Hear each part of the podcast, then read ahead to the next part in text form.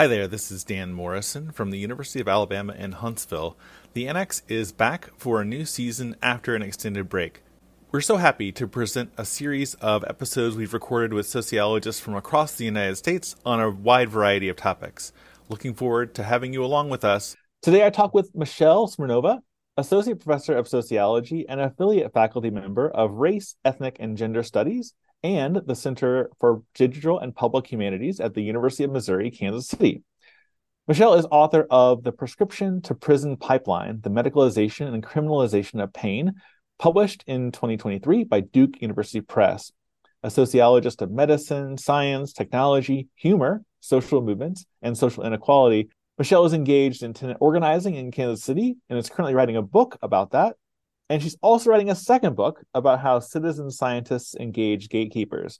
Today on the Annex, Pain, Criminalization, and the Unequal Administration of Justice. Our conversation was recorded on November 14th, 2023.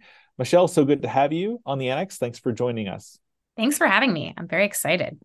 Well, maybe people know that I went to the University of Missouri Columbia. I got three degrees from there, so always good to see someone what, what? else from the University of Missouri system. Some good times. Uh, I was on the Columbia campus, of course. But let's jump in. We can't talk about all the good uh, good food in Columbia and other other awesome things. So Speaking of things we can't cover, we can't cover your full text, but your book provides us with a unique vantage point on issues from the war on drugs to the opioid epidemic. And with the prescription to prison pipeline, you document how existing structural inequalities around race, gender, and class make some groups more likely to experience pain, physical, psychic, or both, and you also show quite vividly the consequences of treating pain via pharmaceuticals, often first prescribed by a doctor and later used non medically without a doctor's prescription. Some of us may know that pain has been described as the fifth vital sign. So, to get us started, how did pain come to be understood as a medical problem in itself? I mean, Michelle, I'm, you know, I'm now in my middle age and I got to say the back is a little, you know, got a little tweak here and there. So, how did this become a fifth vital sign? Absolutely. And exactly from the point the your vantage point is where it became that people are living longer than ever before. Um, we talk even the concept of middle age is the same time that people historically were dying um, during when those aches and pains set in. So chronic pain um, is increasingly a defining feature of life because people are living longer um, and in greater health. And um, we know less about, or we, we know more about um, many ailments, but there are many ailments where the primary um, uh, feature of that ailment is pain itself. And so, for all of these reasons, in the mid 90s, um, healthcare providers included this uh, the pain scale as a fifth vital sign um, alongside blood pressure and heart rate, respiratory rate, temperature, um, sort of as these biometric markers of health. Um, and so it was to legitimize pain as this really important um, uh, experience to pay attention to and to treat. Um, but though this um, came with good intentions for doctors to be able to address the needs of pain and to prescribe um, uh, medication to treat pain in and of itself, um, we know as research has increasingly and more robustly um, revealed not all pain is treated equally. Um, we know that um, people of color, most notably Black people and women, are less likely to have their pain treated seriously um, and to believe be believed. Um, and so they're less likely to receive treatment for um, that sort of pain. Um, and then the other issue of it, which is sort of at the heart of the book, is that treating pain as a symptom or as a biomarker shifts our focus onto the body as opposed to the structural conditions that often produce that pain um, and the physical embodiment of that pain. And Keith Wailoo writes in Pain, a, um, uh, a political history about how pain is political, um, about whose pain is recognized um, and who is not, and um, what are the treatments we um, we offer. And so thinking about the source of pain being um, socio-political, um, investing in the the sources of those pains, um, such as income and wealth inequality, housing, childcare, mental health support, all of these structural sources and structural solutions get erased when we talk about pain exclusively as an embodied biomedical experience what you're calling to mind for me is an example I use in my medical sociology classes about how, you know, as sociologists, we're interested in upstream causes. So things yes. like the fundamental causes of, of health and illness. It's not about how a particular person got this disease or who exactly gets cancer, you know, but the social sources of dis-ease and discomfort and and illness um, that transcend um, you know pinpointing why this person or that person got you know this or that that ailment um, Absolutely. you know of course it's just the case that we have a, a, a society organized around race and gender and class lines such that people are in different you know economic brackets and they're subject to different um, risks of getting injuries right so you know most of us uh, who are professors you know we have these offices at least you know tenure track and tenure people have offices and you know but there's a whole whole bunch of people who do physical plant stuff and they do um you know they do janitorial services and they do all kinds of things that are physically taxing um and they also tend to get paid way less than some of us um. Anyway so your your point about how not that how different groups are differentially exposed to risks of injuries and other um, uh, ailments that lead to pain is is really important. Absolutely. Yeah, no, and that is a key feature of the book, as you've described about who is exposed to that pain in the first place um, as a product of their their work and their life, um, and then who receives healthcare treatment for um, that pain. So the healthcare um, and medical professionals play a role here, but it's um, exactly these upstream causes of pain um, uh, as opposed to treating it as a biomedical um, disease or issue without looking at those structural causes. Well, I think this this really segues to the my next question, which is about your use of concepts from the medical sociology literature. So, you know, like medicalization and how pain understood as a medical problem was then adopted by the criminal legal system. And you discuss this in terms of what you call therapeutic jurisprudence. So, could you define that term and help us understand what it means in your study? Absolutely. Um, yeah. And I think this is something that um, I'll start from an entry point of sociologists and theorists, um, given that that's um, a lot of our audience. But um, it's sort of this therapeutic turn um, in the carceral system. So this treatment of we're we're going to take a more humane approach to um, carceral politics um, that focuses on helping. Um, I'm using sort of this um, quotation around uh, helping prisoners reform prisoners um, instead of this this punitive model. And it sounds great um, in in the pitch and how it's sold. Um, uh, but we see how it reflects very much what Foucault writes about in Discipline and Punish, um, about this shift from the the body, from corporal punishment, um, sort of um, isolation, but also physical torture and um, what we think of as inhumane or barbaric forms of um, imprisonment and punishment um, to this control of the mind and the soul. So that it's pitched in this positive um, humane way of we're trying to help people but it's sort of this civilizing process of um, that it's trying to um, locating the offending um, nature of a person in their mind, um, and that we need to get inside their mind uh, through psychologists and psychiatrists and psychotropic drugs, and treating them to be a model citizen um, or a good citizen. Um, and this is particularly um, uh, it also sort of makes this assumption that it, it, needs to be this ongoing process instead of um, this person can uh, in the previous religious language of they can repent for their sins and be cleared or they serve their time and they're they're now um, free.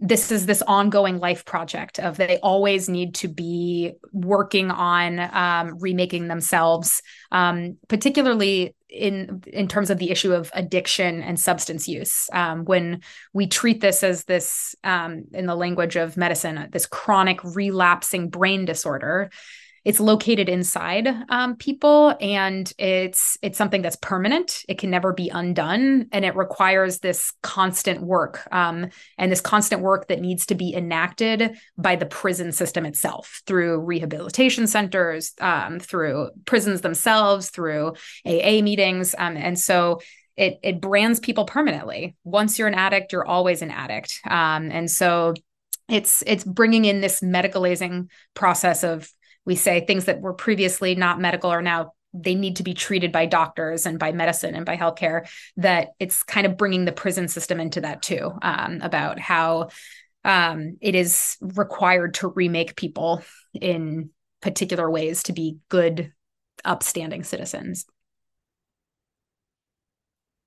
I think this is so fascinating because on the one hand you know when we have a medicine or when we have a criminal legal system that says you've done a bad thing to now you are a person with a legitimate medical disorder but the flip side of that is you're never going to be rid of that medical disorder if it is exactly. a you know it's a, a permanent biological attribute of one's self um, that requires constant treatment and and monitoring and surveillance versus you know you did a bad thing or maybe you you had a broken arm we fix the broken arm. You no longer have a broken arm. We don't need to x-ray your arm every month or every you know yes. a year or whatever.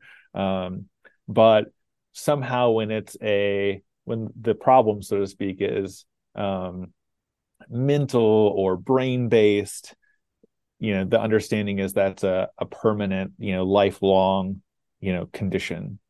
Super interesting Absolutely. Yeah. And I think it speaks to exactly what you teach about and know about this the medicalization of issues um, there it's a double-edged sword that for some people it it legitimizes their experience that there is this major institution and there's treatment that's saying this is real um, because it's real in the eyes of this major institution. Uh, and so the way that substance use and addiction has been medicalized people can see well it's it's real it's something it's not because i'm immoral or i'm prone to bad uh, that i'm lazy or don't have um, uh, control of my impulses um, that it's it's a biological reality. But exactly as you described it becomes this permanent um, diagnosis. Um, there's no way to undo it.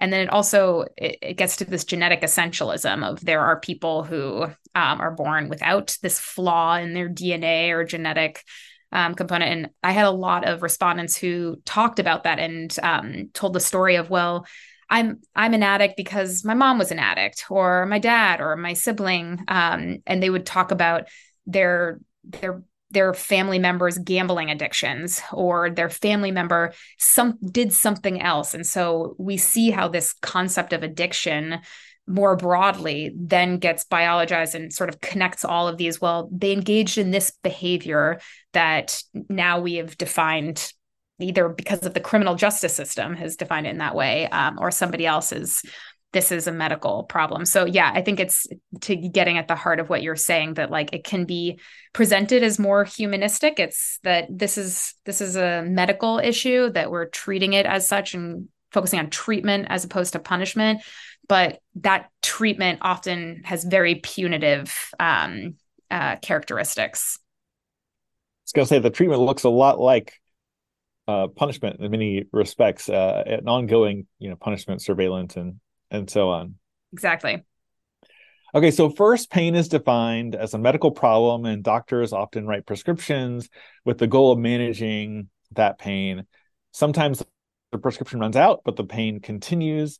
So, can you walk us through one of the stories your interview subjects told about how they came to be prescribed one or more medications for pain and what happened when they could no longer get that prescription refilled? Absolutely. Um, so, of course, there are many. Um, the book is filled with stories of people who received uh, medication for an ailment and then uh, were unable to access, or also the inverse, that they didn't have access to healthcare and they had this pain and they started to treat themselves. Um, and so the book is very much about this this uneven access to healthcare um, and then um, uneven access to surveillance and policing. So who's more likely to be over policed?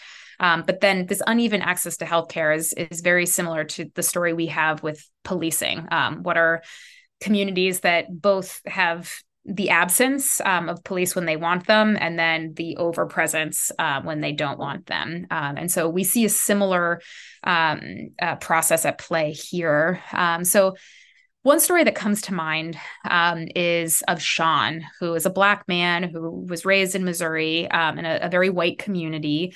And he stands out as sort of an exemplar of this process. Uh, he grew up in a stable home, two uh, parents, uh, gainfully employed, um, went to a good school. He played football, um, was really popular in school. Um, and um, but as sort of a result of um, playing football he sustained a lot of injuries um, so football is a very violent sport and a lot of times players don't speak up about the the pain they experience because they won't be encouraged to play as much that they'll be benched and um, so there's an element of um, racialized masculinity here, uh, but also a sport and um, these different things that um, cause people to not speak out about their pain.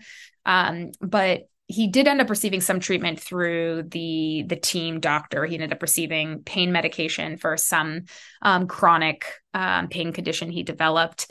Um, and he was able to manage he was able to continue to play played in college um, but then he started to um, um, he was cut off um, from his um, pain medication. I think um, I think he ended up having to stop playing, um, and so he didn't have access to the same doctors. And he went to other doctors asking for treatment, and he wasn't believed. And um, this is really is reflected in quantitative data um, of Black patients are more likely to have their pain doubted, less likely to receive quality health care. They're also more likely to be surveyed by doctors, searched by police officers, arrested, sentenced, all of these things. Um, and that was the story for Sean. Um, so he by not receiving medications, he started smoking weed uh, more frequently. This is a time when marijuana was not legal um, medically or recreationally in the state um, of Missouri, um, although it is um, uh, increasingly across the country today. Um, and he was uh, he went into a doctor to try and get um, some pain treatment, and he was drug tested without knowing it. Um, and he was put on probation.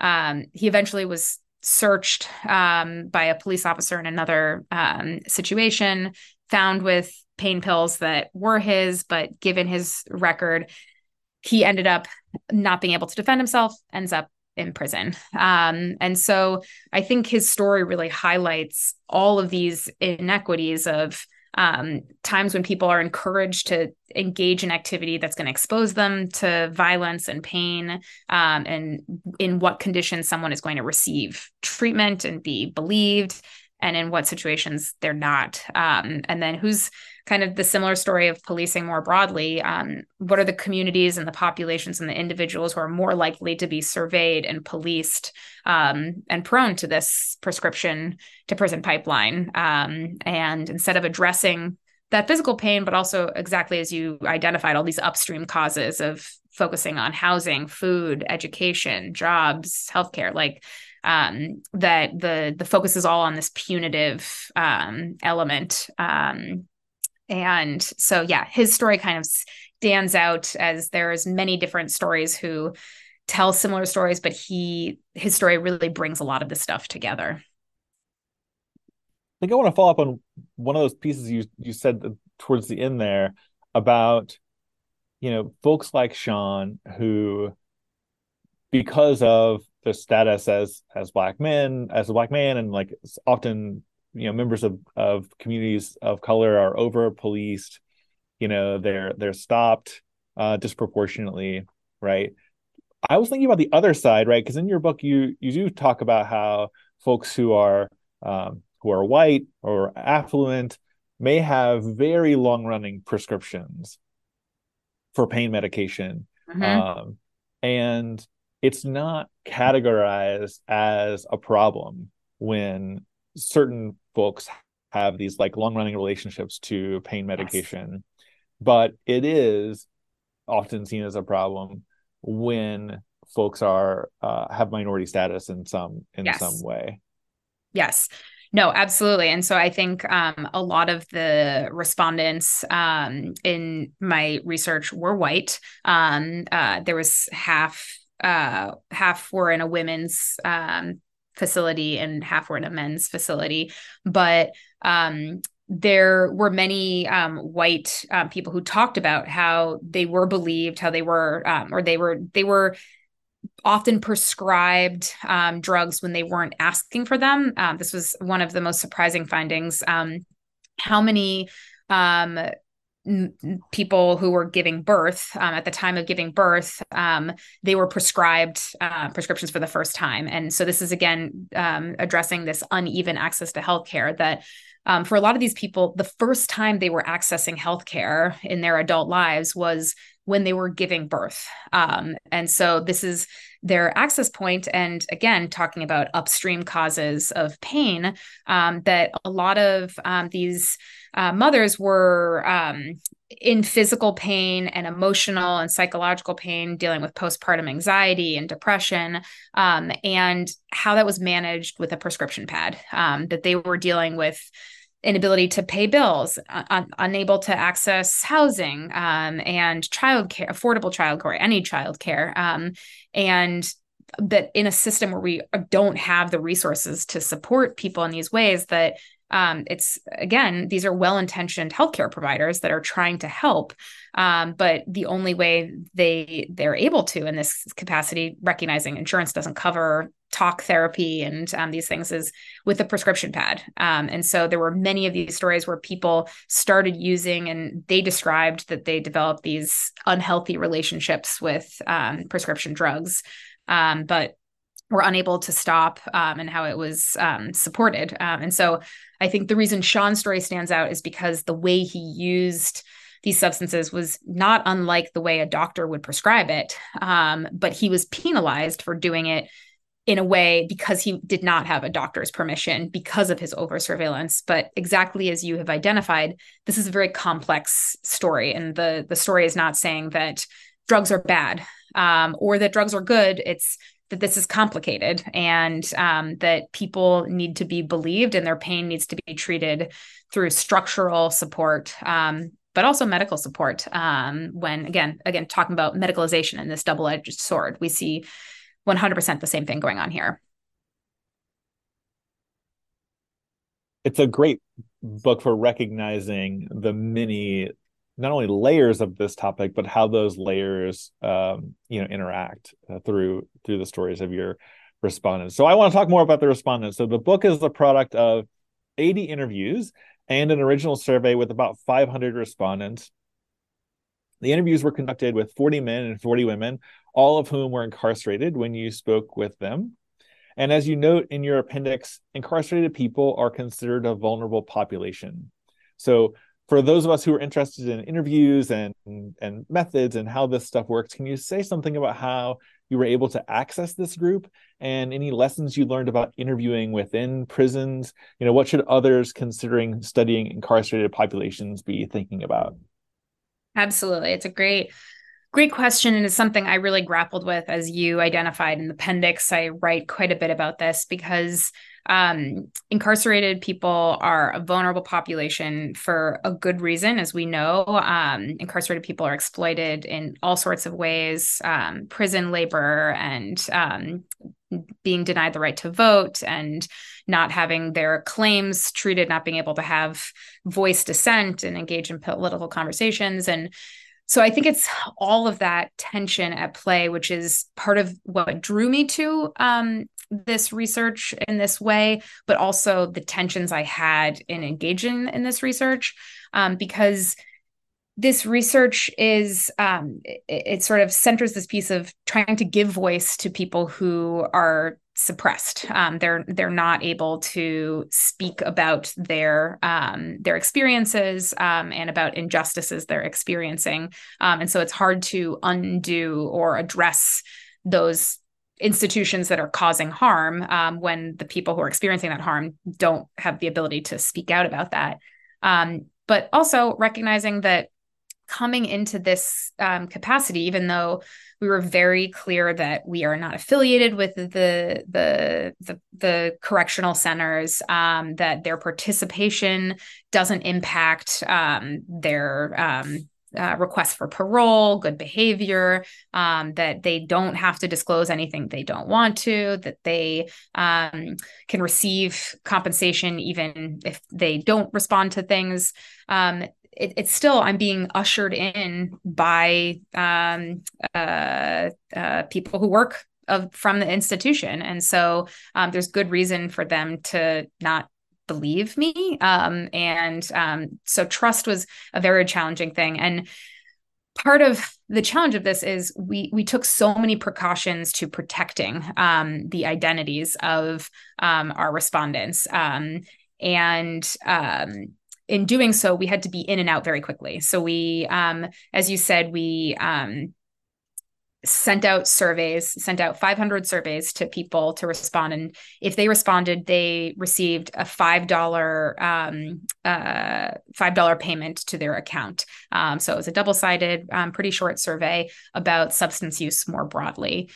And um, we that we use that as an instrument to identify people who had used prescription drugs um, uh, extensively in a non-medical setting to um, ask them for the interviews. And so the interviews, um, people could be paid $20. And we had a collection box um, in each of the centers um, where they could put their confidential um, um, survey and we we went in and collected those and we immediately input them and then conducted our interviews over the next two days. And we did this very quickly because for the point the the intention to protect identities. So um, we um, we used a waiver of documentation of consent um, as opposed to um, a traditional consent form which uh, allows participants not to sign their name um, we also received a certificate of confidentiality for um, NIDA, um, which protected our data in those few days. Um, that if a police officer came or some sort of law enforcement came to subpoena our information, they couldn't.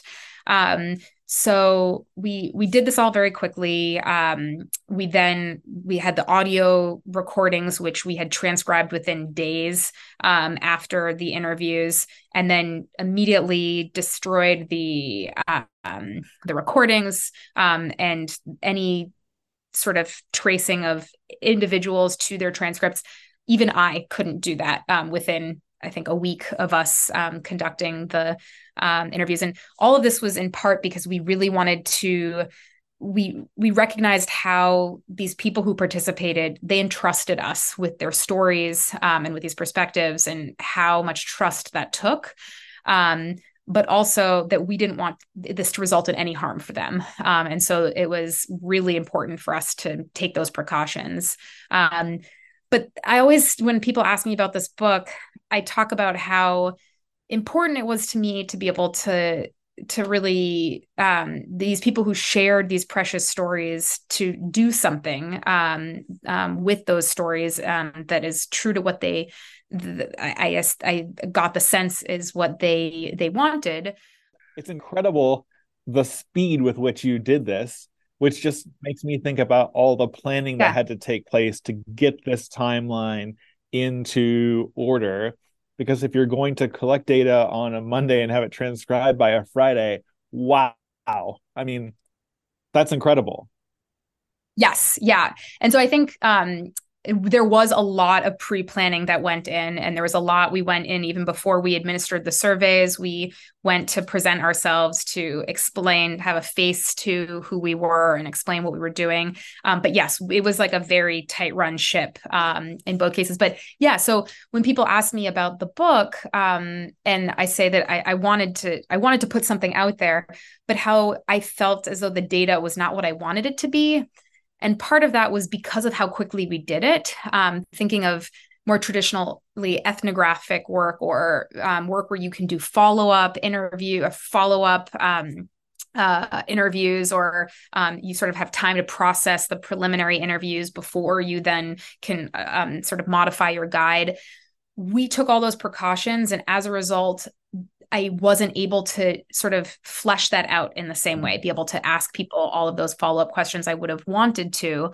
Um, and so there's sort of the the, the tension there of um, really protecting um, people at all costs, um, but as a result, not being able to tell as fully their stories as I would have liked to. Okay, gosh, that's really interesting. I I uh, I hadn't thought a lot about how how your format of this and and the planning has that potential um you know drawback. Like all research designs do like you're always you're always deciding like what the trade-offs are going to be because no one has unlimited time and unlimited money and of course you're doing this work in the midst of uh you know your actual job that you show up to most days right? And you know and teaching uh-huh. and you know all kinds of other other things in in your life. So um you know a great testament to to planning but also to thinking about thinking through the consequences of like all those choices that that you make. And fortunately we have careers that last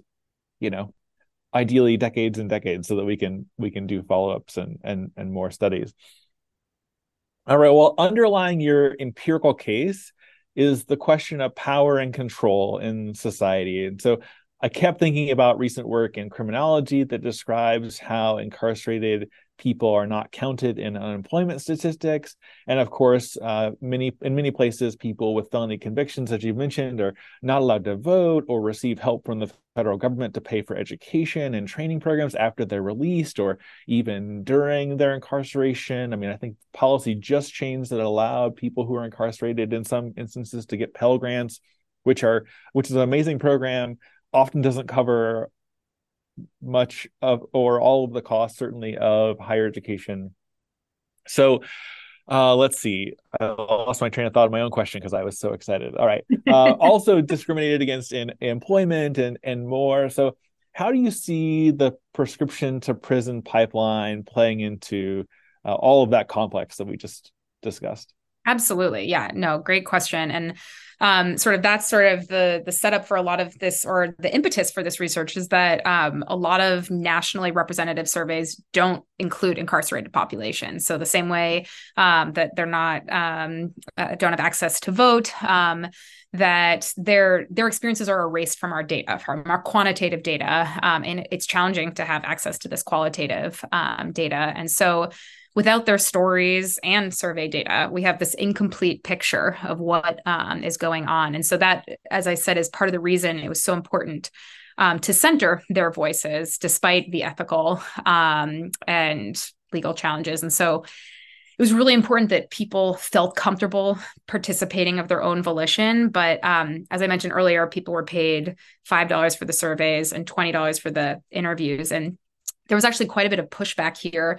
Um, and I, I experienced pushback when I worked um, once upon a time for the Census Bureau. And we had a similar um, uh, study where we were um, engage in some sort of research, we needed to do focus groups with um, unhoused populations and housed populations, and um, they were challenging that we were um, paying them the same amount of money. The um, say, the focus group participants who were housed and unhoused saying, "Well, it's a coercive amount um, for someone who's unhoused, who don't doesn't have, who's unemployed and doesn't have um, this money." And the same thing here that $20 is a large sum of money for an incarcerated person, um, given that people are paid pennies um, uh, while incarcerated for doing labor. And instead of addressing that exploitation system um, of not um, paying people for their labor outside of prisons and inside of prisons, um, just more broadly, um, but challenging this research, saying, well, uh, you shouldn't be paying someone this much for this story. And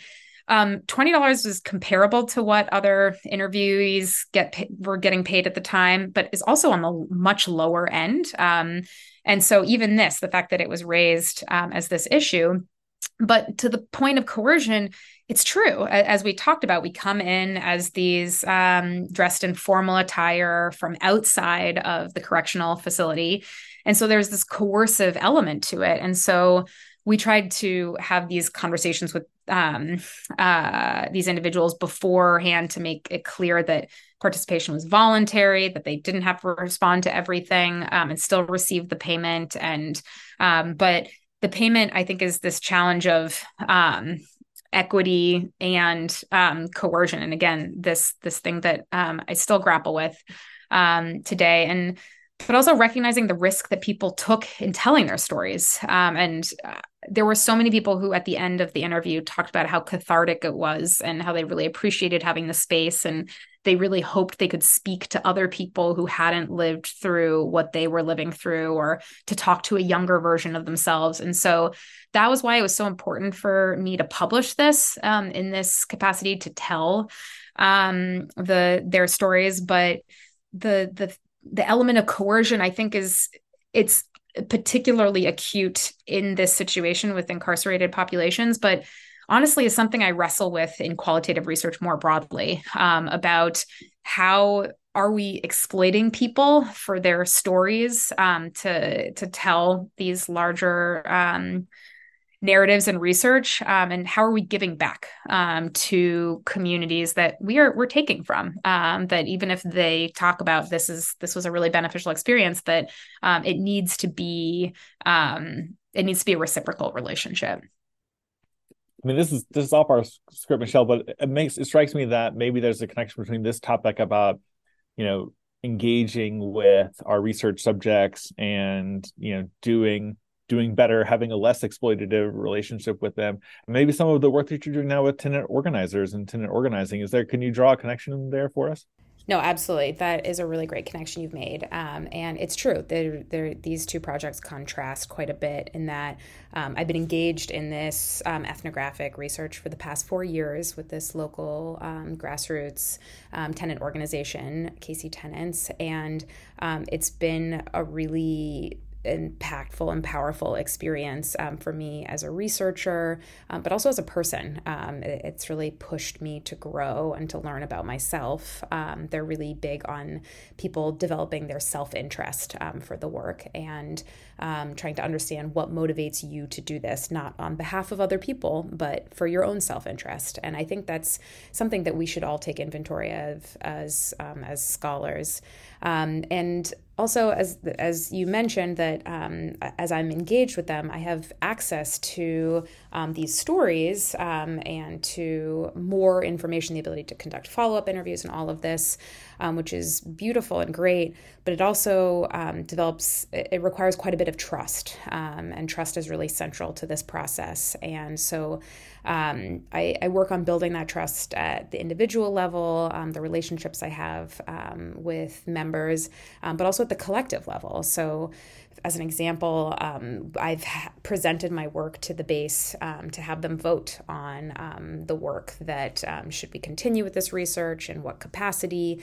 and so I have individuals who agree to be interviewed and uh, respond in the way that they do, but um, that this trust needs to be developed and maintained at an individual level, but as well as at a collective level. And trust isn't something that just you have it or you don't. It, it, um, it's something that needs to be developed and then maintained over time. So it's this iterative process of um, uh, maintaining that trust. Um, and part of that is showing up um, in the ways that I can um, to support um, the organization, to support the people. Um, I do that through participation in direct actions and council hearings and meetings when I can um, but also financially, the all the proceeds from um, the research uh, go to the organization or the mutual aid fund. Um, I've also done some other related research that um, had funding that similarly has gone um, to the the impacted people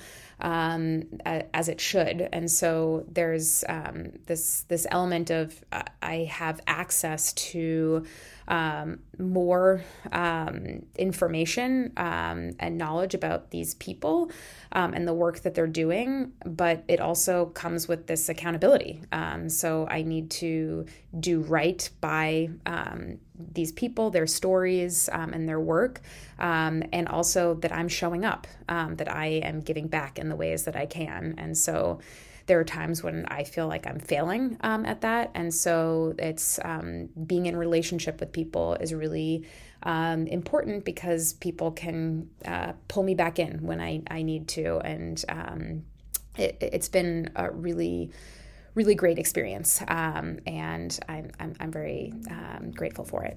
Right, I'm really glad that I asked because it it gets to the contrast between these two projects, but also just how in a longer term project, you know, the people who you're engaged with, you know, they they are an important audience to be accountable to. And then because you're in relationship with them you can have an ongoing dialogue about how that relationship works and you know are they getting you know what they need uh, out of your like engagement and participation with with what you're doing I think the iterative approach is is the ideal um, to be able to go back and um, say like we thought we were doing this. What do you think here? Feedback, and so that is the model that I'm trying to employ here. But uh, yeah, as as we discussed, that that iterative approach was not possible with um, the book, and that was both a, a protection, but also um, a, a major limitation. Well, back to the book, I read it as a critical sociology of drug use that refuses taken for granted notions about the meaning of terms like abuse and addiction or addict. So, for example, in chapter three, you discuss the line between use and abuse. So, how does the line between use and abuse get get drawn, and who gets to make that distinction? Absolutely. So, um, again, as you teach, as your audience is aware, we talk about medicalization and the power of medical authorities in contemporary society. And we often um, talk about the shift from religious authorities to medical, scientific authorities. Um, and with that shift, um, science gets constructed as truth, um, this objective um, truth. And so we see this boundary between use and abuse, which is um, increasingly policed by medical scientific um, authorities as this objective reality um, that's distinctive from the previous religious iteration or moral um, um, or uh, criminal um, uh, iterations. but in practice, we see that's anything but the truth. Um, that it is this muddy um, boundary that is really in the eye of the beholder, um, and the beholder being um, the person who is enacting the law or um, or medicine. And um, we know the criminal legal system has always been a mechanism for enforcement and punishment, justifying punishment of certain individuals or groups of people. And that's especially been true in the last 20th century in the United States, but well before that. Um, and so uh, it allows increasingly doctors and scientists to sort of police this boundary um, between what is legitimate use and illegitimate abuse um, and how medical authorities become a part of this um, criminal legal system. So the DSM um, has shifted its terminology over time from addiction to um, substance abuse to now substance dependence. Um, but in measuring who is quote unquote suffering from substance dependence, it involves a number of factors that um, are specifically have you been arrested um, for um, substance use or uh, have you been punished in some way by society and so it's sort of justifying well you're suffering from this um, disease if you somehow have been punished um, for this um, by your employer or your school or police officers and again, this is very muddy because um, we know um, that policing is unequal. The the very title of the book, the prescription to prison pipeline, is a riff on the school to prison pipeline and preschool to prison pipeline, and um, which kids are more likely to be expelled and suspended um, in early education, and how that um, increases the likelihood of later incarceration. And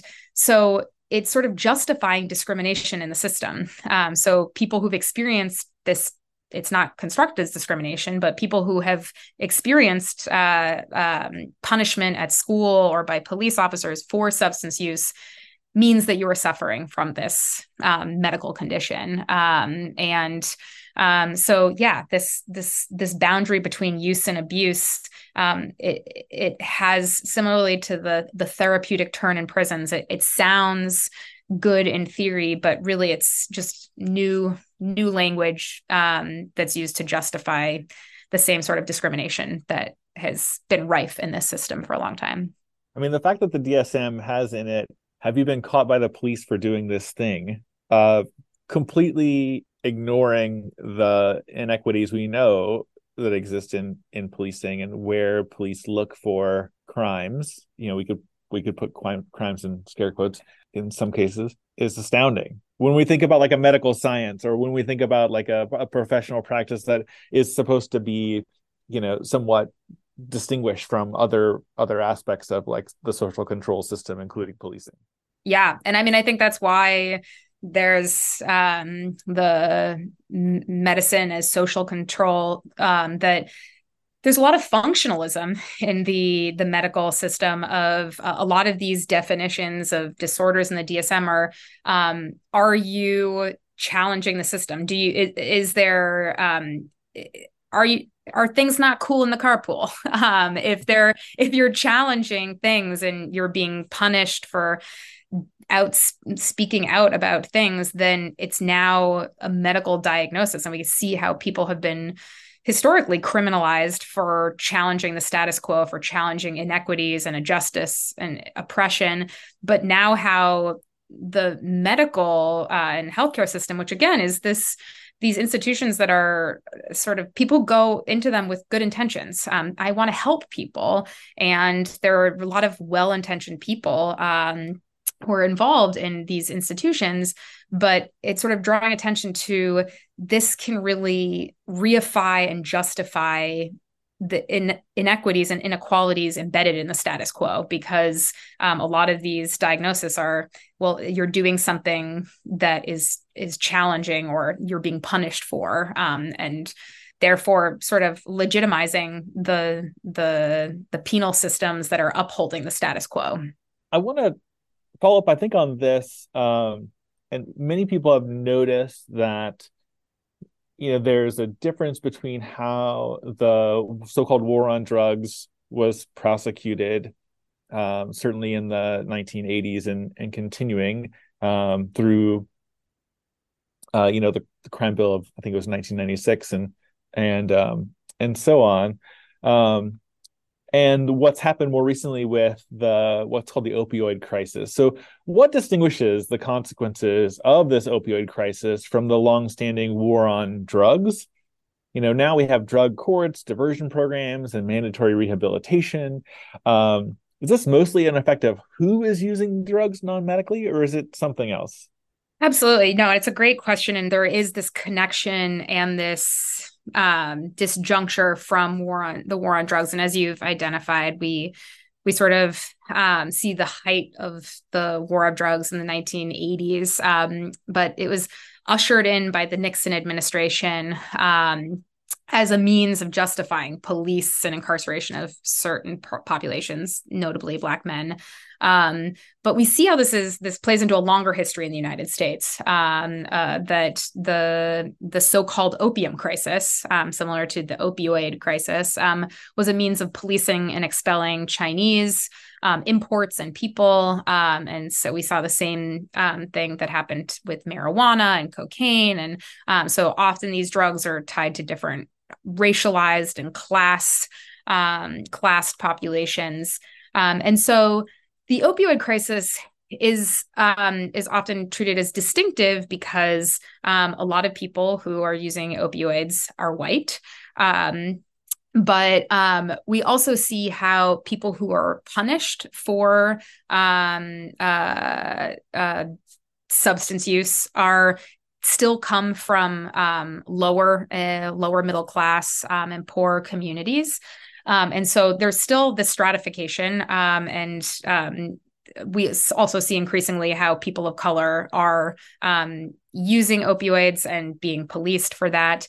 Um, and part of the reason that I avoid using the term the opioid crisis or the opioid epidemic um, in the book and in general is first of all, I, am talking about um, all sorts of prescription drugs. So um, opioids, which receives the most attention, but all sorts of um, uh, antidepressants, anti-anxiety, um, psychotropics, um, sort of as this broader class, um, speaking to medicalization. but as we talked about early on in the podcast, it also um, this language of the war on drugs or the opioid epidemic um, misdirects our focus. Um, it implies that um, we that the the problems with the drug so that opioids are exclusively harmful which we know are not true. That's the reason we we talked about we are increasingly experiencing chronic pain. Um, opium has been used for millennia um, to quell um, pain and to address um, all sorts of issues, respiratory issues, diarrhea, um, that it is this medicine that has a lot of resources and also pain um, but also that it's implying that it's something new um, and it's something that's um, uh, produced by opioids itself as opposed to produced by larger inequities in our society um, unequal access to jobs, food, education. I can say it all day long. Um, um, but yeah, so I think it's it's it's misdirecting our focus about um, well, the problem is with the drug. We need to police it more or stop prescribing it, which I am not an advocate for. Um, I, as I said, there are a lot of people who need um, all sorts of prescription drugs. I it would be again speaking more broadly about um, these are important medical technologies that have important uses, um, but that how are they overused or misused um, in situations where we need to address these upstream causes, um, and so that the crisis is really a crisis of inequality and um, oppression. Yeah, it strikes me that you know the making the problem the drug itself you know leads to a solution that doubles down on existing institutions of control surveillance incarceration. I mean that expands uh, not only government uh, employment in terms of you know corrections officers and law enforcement officers and probation officers and parole officials and those sorts of things, but also feeds um, other industries and even private corporations that have been soundly soundly critiqued right? So um, you know private prison companies and things like that where you know redirecting maybe some of our resources you know upstream might help um, help us both get people the pain relief that they need but also not feed into this like very robust surveillance and policing system that we have in the United States. I mean, we talk about our prison population, but I I do wonder what our like sort of corrections and control population is uh, compared to some of our, you know, co- comparable countries such as such as there are. No, absolutely. And I think like just uh, I I like that you include that piece of how many people are employed um, by prisons, even irrespective of the the incarcerated people themselves. And that like people will be fighting for their jobs because, well, I, I need a job and that's the job in town. But again, speaks to what are all of the other social services and needs and things that are not provided and the jobs that could be available there if there was a redirection of our funds um, to those addressing those issues as opposed to punishing um, uh, people. So yeah, no, I think that is a really important um, point. Well, Michelle, it's great fun talking with you about your your book and uh, the the title is of course super evocative as you said of the school to prison pipeline, but um, you know these issues I think are of interest to a lot of our our listeners. So so thanks very much again for for writing it and for sharing your expertise with us. Oh, thank you. I, I mentioned before we got on the air, but I really appreciated such thoughtful questions and thoughtful reading. Um, and um, I know it takes a lot of work. So I really appreciate it. And I've really enjoyed this conversation. It's got given me a lot to think through. Um, I know a lot of people, when they write a book, it, it takes on many lives and it's um, reprocessing it really helps me draw new connections and um, things that I carry forward um, in the work that I hope to do better going forward. So I really appreciate um, you creating this space and giving the opportunity to have this conversation. Well, it's definitely my my pleasure. Now let's talk about something else that you are uh, and at least uh, familiar with, if not expert in, and that's Kansas City barbecue. So uh, I'm developing in the banter segment a what seems like an ongoing feature about food and uh, uh, cities and their associated food. So um, I currently live in a city that doesn't have like a signature food dish. I grew up, you as I think I mentioned to you uh, before we were on um, on recording. Uh, in Springfield, Missouri, which is uh, home of uh, Springfield, Missouri style cashew chicken. Which, if you haven't, uh, listeners, if you haven't had it, it's fried chicken with brown gravy and um, rice uh, and green uh, and green onions. Anyway, um, highly recommended for those who like American Chinese food. Um, so, do you have any thoughts on Kansas City barbecue joints? For those who are not familiar, Kansas City is famous for its barbecue. I think this has something to do with railway lines and cattle production in the Midwest and and Western mm. United States. But we don't. Let's not talk about the history. Let's talk about the barbecue itself. Michelle, you got thoughts on KC barbecue? You know, it's funny. I I mentioned this earlier that I I tend to eat not a super animal heavy diet in general, but I do eat meat um, on occasion. But I have visitors. I'm not from Kansas City um, originally, and so people always visit and they say we got to go get barbecue. Where do we go? So I feel like I've been forced to become an expert and have an opinion. And um, Joe's KC, which is uh, uh, the original location, is out of a gas station. I think is hands down. Well, I, I will actually put a caveat. I think it is like the most um, is the best, most popular of um, the the Kansas City barbecue places. There's a place called Slaps that I'm not allowed to say because it's in KCK. Um, so as people listeners may know, there was Kansas City, Missouri, and Kansas City, Kansas, and that's a huge war, um, which was also challenging for me to understand why people wouldn't root for um, the KU basketball team and the Missouri football team because I was like root for the teams that are good. But yes, um, you're, you're, cringing at even um, that suggestion. So these state dividing lines are very strong here. it goes um, back a minute, Michelle. Yes. Missouri was on the wrong side. Um, but anyway, we'll talk about that later. Yes, yeah. So there's people people argue what um, they're allowed, but I think what the one thing I can say definitively, I think burnt ends are the best um, uh, barbecue uh, that is sort of a distinctive Kansas City um, type of barbecue, and it's the scraps. Um, uh, uh, pork scraps. I think I'm really bad at what is, um, but it's it's burned. Um, I think it's brisket. Brisket is it brisket? Is it the? I don't know. Yeah, I don't know. We don't know. Clearly, we're. Um, I'm just. But I need to go to Kansas City. Is what I've learned from this conversation. Yes, but it it, it makes me as um. I think of the Jewish tradition of lox from salmon about, and I think of also lobster, how the fishermen, um, there's this history of um, the, the the the scraps of food that are treated as that's not the high quality meat of salmon or that's um, a bottom feeder um, uh, fish like lobster. This is the scraps of barbecue that actually is the best. Um, it's um, crispy and crunchy and um, deliciousness. So where I land is get the burn ends. All right, we've confirmed it's brisket, by the way. Great. Just, we've consulted our barbecue experts uh, who are just off camera, and um, and it's and it's it's brisket. So uh, please, barbecue aficionados, uh, don't at me uh, on this. But burnt ends, yeah. Uh, we actually had um, JT Thomas on. Uh, mm. I just interviewed him recently, and of course he's from okay. Kansas City, and yeah, and it strikes me that I, I may should have asked him this question. I know he has opinions on Kansas City barbecue. Probably really has better opinions than I do. I will just say it there. I apologize for anyone. Well, that's all right. That's all right. You know, everyone's entitled to their to their uh to their opinion. Yeah, their opinion for sure.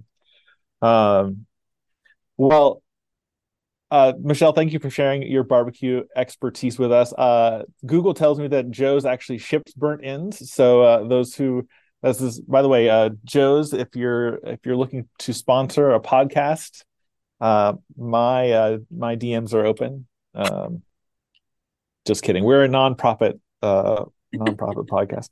Anyway, Michelle, it's so good to talk with you. Thanks for sharing about your expertise, both on barbecue and on the uh, on the prescription to prison pipeline. Absolutely. I appreciate you having me on here and hearing my flawed views um, on all topics. awesome. I appreciate it very much and enjoyed this conversation. So thank you. You've been listening to the Annex, a sociology podcast. I'm Dan Morrison from the University of Alabama in Huntsville. Thanks so much to our guest, Michelle Smirnova from the University of Missouri at Kansas City. Thanks also to our producer and uh, to Joe Cohen, who directs the Queen's Podcast Lab. Music by Lena Orsa.